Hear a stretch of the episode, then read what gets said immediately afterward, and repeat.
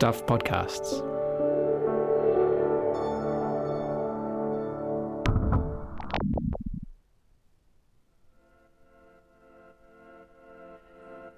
Hi, I'm Michael Wright, and welcome to The Long Read from Stuff.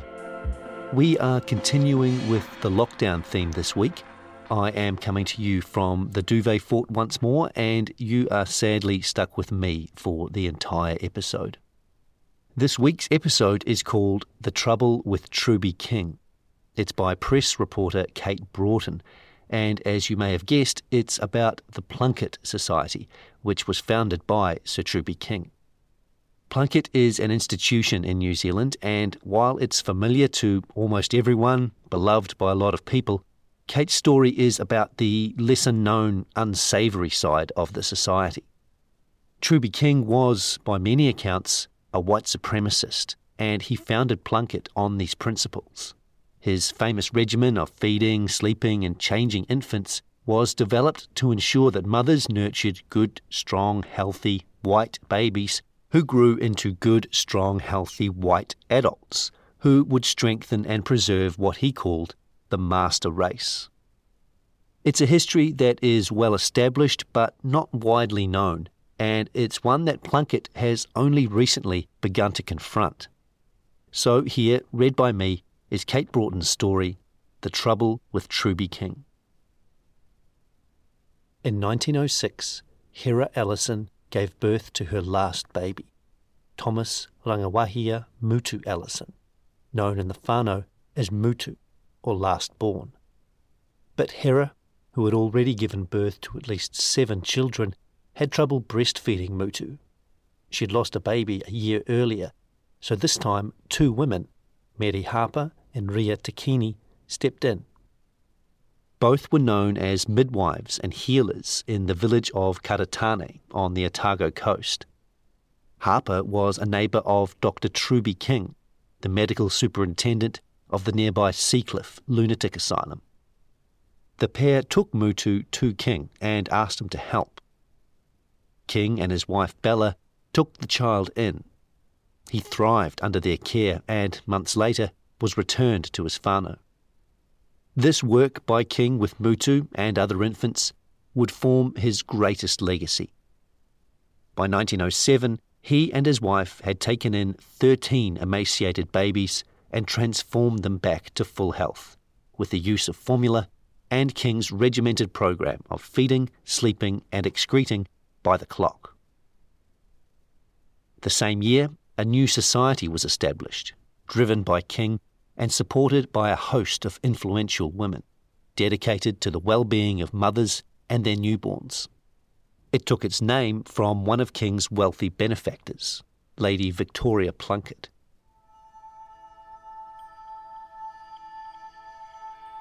Over the next century, the Plunket Society became an established part not just of early childhood care, but the wider New Zealand culture as well.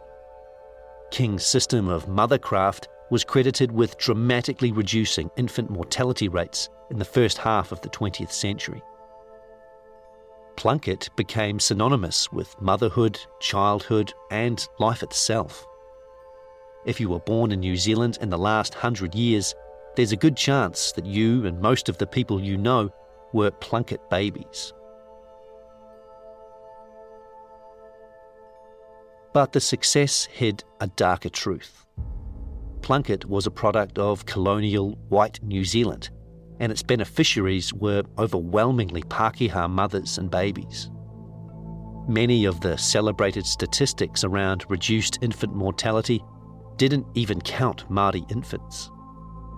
Successive governments, while supporting Plunket as a quasi state institution, marginalised Māori mothers, babies, and whānau through legislation the Infants Act 1908 and the Native Land Act 1909 ended the practice of whāngai u, or breastfeeding another whānau member's child. And the new Native Health Nursing Service, woefully under resourced compared to Plunket, entrenched well child services along racial lines. And at the heart of it was Truby King, whose theories on motherhood and childcare are based on a profoundly racist ideology. In the years after Plunket was formed, King wrote and spoke extensively about his desire to strengthen and protect the race.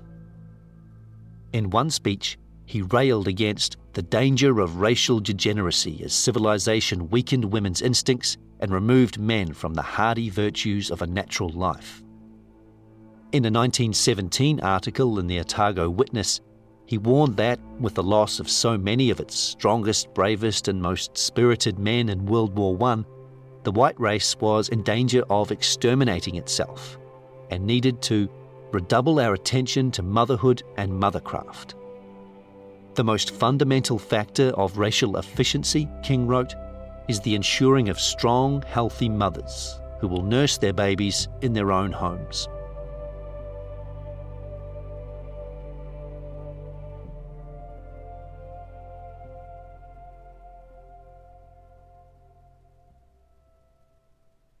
King's motivations were laid bare in a 1981 article in the New Zealand Journal of History, Truby King and the Plunket Society, by the historian Erik Olssen. For decades, the awful truth was an open, if not widely known, secret. Thomas Mutu Ellison, who King cared for back in 1906, worshipped King for saving his life, according to his son David. Before he died in 1986, Mutu asked David to get the history corrected. But even then, he was more concerned that pioneers like Mary Harper and Ria Takini were absent from Plunket's origin story than any wider whitewashing of the society's history. But the further Plunket got from its past, the larger it loomed. King's racism and Plunket's legacy of segregated childcare in New Zealand was inescapable more than a century after its birth, the Society set about acknowledging its history and realigning its future. That included resurrecting the story of Harper and Takini and baby Mutu as a parable of bicultural harmony. It's one thing for an organisation to confront the racism of a founding father. It's another to have that racism guide its evolution over a century. At least one critic believes Plunket is hopelessly compromised. Quote, they're trying to recycle a white supremacist organisation. They should close it up and put it into something better.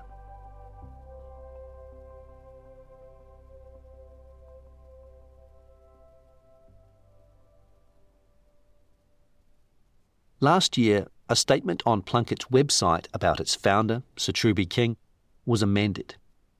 He played an important role in the founding of Plunket.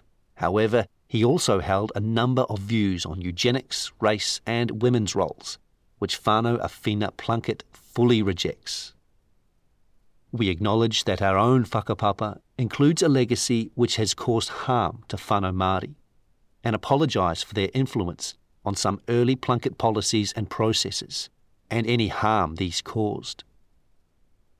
The acknowledgement was driven by current Plunket Chief Executive Amanda Malu. King's view, she said, was very much a white supremacist view. He believed in that notion of a master race. But there is more to Plunket than its founder's deeply troubling ideology, she says. The story of Thomas Ellison's care by King, Harper, and Takini is a classic example of bicultural community, family, and professional partnership. Biculturalism is in our DNA, Malu says. It was a bicultural practice, if you look at the players, Medi, Ria, and him. They were working in a bicultural way, and he went on to set up the Karitane Centre, and they worked there. And I think there was a level of mutual respect there. Still, King's racism has caused harm to Māori over the years. Outcomes for Māori and Pacifica whānau remain significantly lower than for other ethnic groups. Since 2019, Malu has set about making Māori and Pacifica whānau, Pepe and Tamariki a top priority for the organisation. But why were things allowed to be so wrong for so long? Malu says over the decades, local Pākehā communities rallied and fundraised to support the much loved service provided by Plunket nurses. this meant the service wasn't culturally sensitive to non Europeans. A recent damning review by the Ministry of Health of the Well-Child Tamariki Ora, WCTO program, of which Whānau Awhina Plunket is the largest provider, found it had failed to deliver care to Māori, Pacifica, disabled, and state care children and their whānau. The WCTO program is a series of scheduled visits by child health nurses to screen and monitor babies and children up to four years old and to provide health, education, support, and referrals when needed. Whānau Awhina Plunket's contract is for about 85% of the population. The rest is delivered by about 60 Māori, Pacific, and public health non government organisations. The proportion of Māori, Pacific, and families living in high deprivation areas accessing Plunket service was 79, 83, and 82% respectively in 2019 20. This compared to 91% for European Kiwis. Only between 59 and 66% of people in those three groups Māori, Pacific, families in high deprivation areas received all their visits in the first year of life, compared to 75% of non Māori. Malu says Whānau Awhina Plunket needs to take some responsibilities for the inequities. We had such promising beginnings, she says, with a beautiful bicultural story. And then, between then and now, the organisation really did, somehow, lose its way. Thousands of women throughout New Zealand have fundraised and marched. But to be really honest, they were mostly Pākehā women. Malu acknowledges government funding has favoured Whānau Awhina Plunket over others providing kaupapa Māori services. The Ministry of Health review confirmed this. Whānau Awhina Plunket has set itself a goal of achieving equity by 2025. It has a new name, has redesigned its logo and website, and made a 12 hour online course, being a better treaty partner, a requirement for its 1,100 staff. Three Kaiarahi Māori, or capability advisors, were recruited last year to increase cultural responsiveness. During the nationwide COVID 19 lockdown last year, when home visits weren't possible, the organisation identified whānau with the greatest need and provided remote support.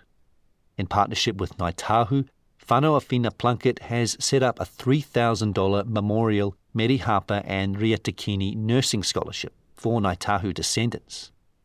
In June, the organisation took 89 clinical leaders to the Puketeraki Marae in Karitane to confront its past, and Malu says, so it can authentically commit to an equitable future. David Ellison, Upoko for the Marae, said the event was a wonderful experience and the Marae had adopted the organisation. It's really marvellous what's happened, he says. Ellison dismissed King's views as outdated and irrelevant. Those were the thoughts of the day. That was the way things were in those days. But we are doing things differently now.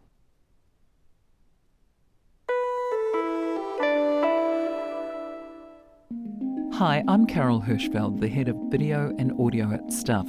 If you're enjoying our Long Reads podcast, how about contributing to the Stuff supporter program?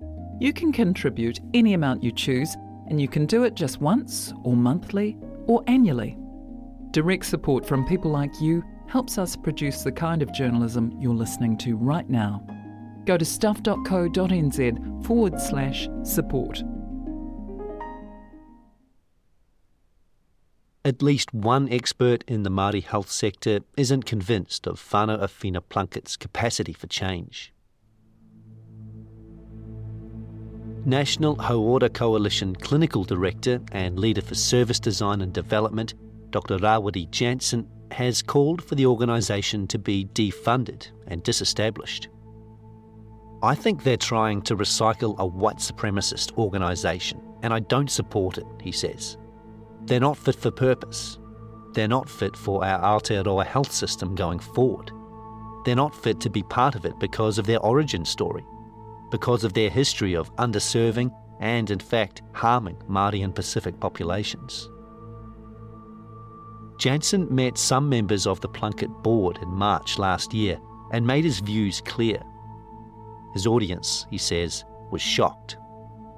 I said they should deliberately, ethically, consciously close it up and put it into something better. And they didn't want to hear that. They wanted to defend their white supremacist origin story.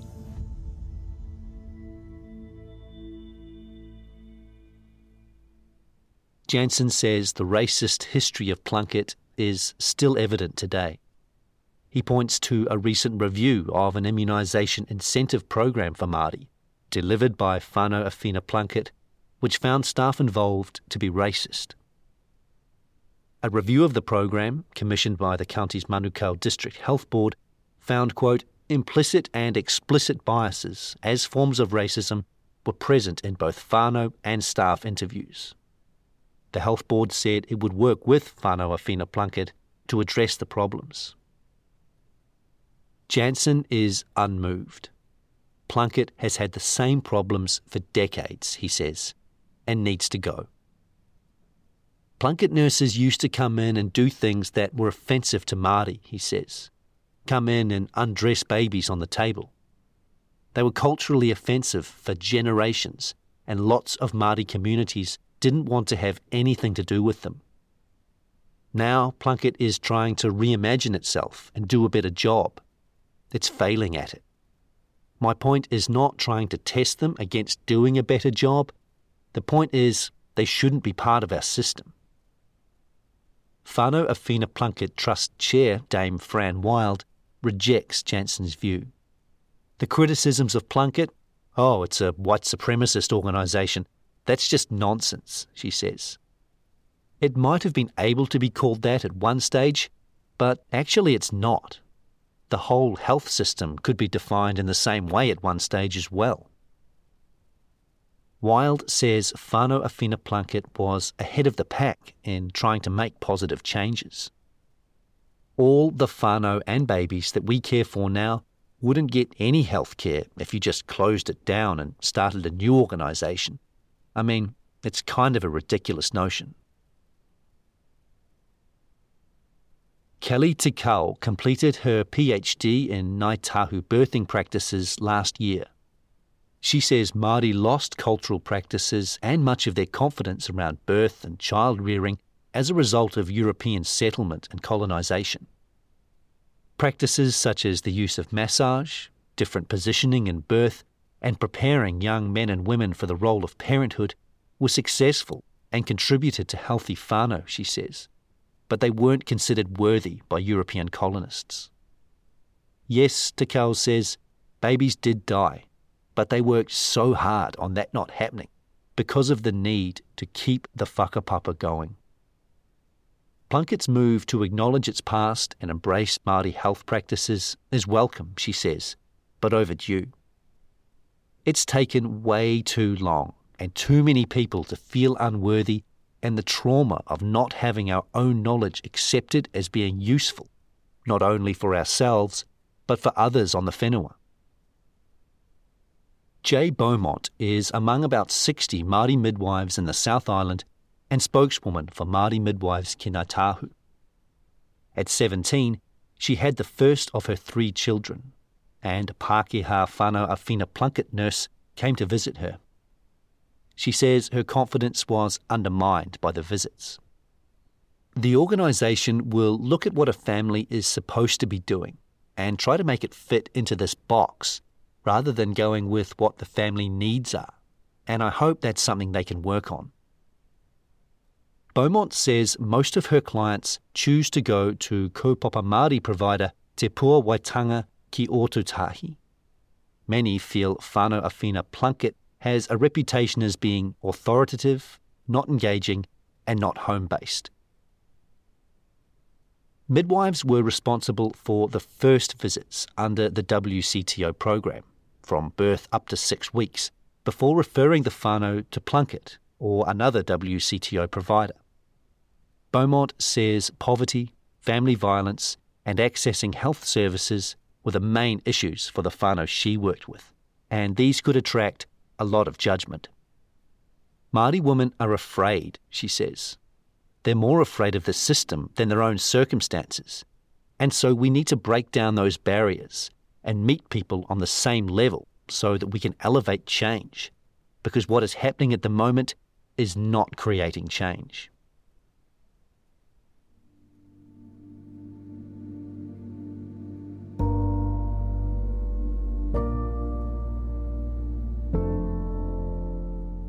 In early August, Stuff spoke to whānau Awhina Plunket nurse Candy Woollett and tagged along on a visit to Sasha Robinson and her baby, Sage. Woollett supports Plunket's change of direction and says most of her colleagues feel the same way. She is now learning much more about Māori culture and the Treaty of Waitangi.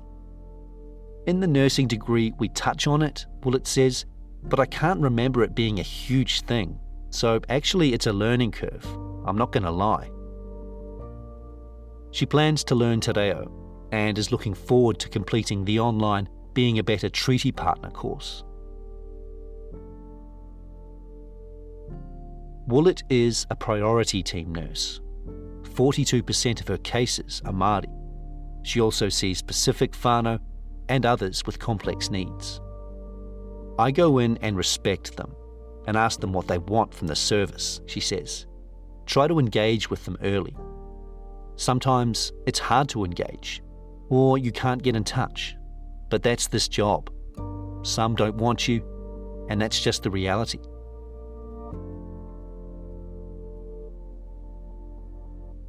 Woollett learned about Truby King and his views during a personal development day. I was shocked, she says, but not too shocked because he was a man of his time. And while he did some good, he did a hell of a lot more harm, particularly to Māori Wahine. And now that it's been acknowledged, it's fantastic. We can help to right those wrongs, I guess. On the day Stuff shadowed Woollett, five month old Sage was weighed and measured.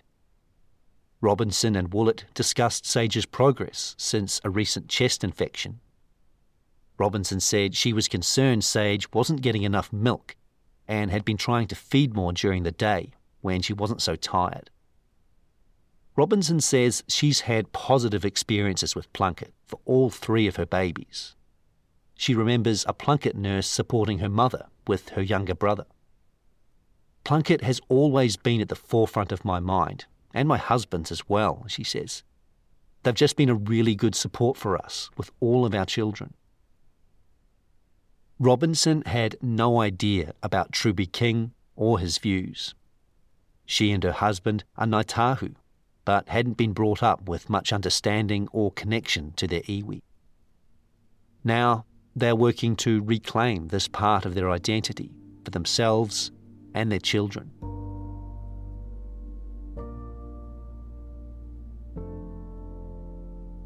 It's sad to hear that's what the history was, she says. When I reflect back on stories of my whānau and how they were treated, it still hurts. That's a big hurt. We teach our kids you do a wrong, you make it right.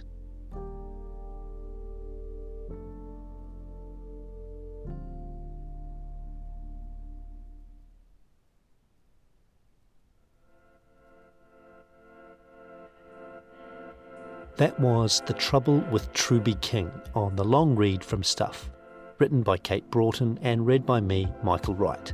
An earlier version of this story incorrectly identified Thomas Mutu Ellison's mother as Nani instead of Hera. This episode was mixed by Sam Scannell and produced by me. Stuff's podcast director is Adam Dudding. If you listen via our website, you can hear this story and more like it on the Long Read podcast available on all the usual platforms. If you liked what you heard, please give us a five star rating and a review. It helps other listeners find us. Thanks for listening.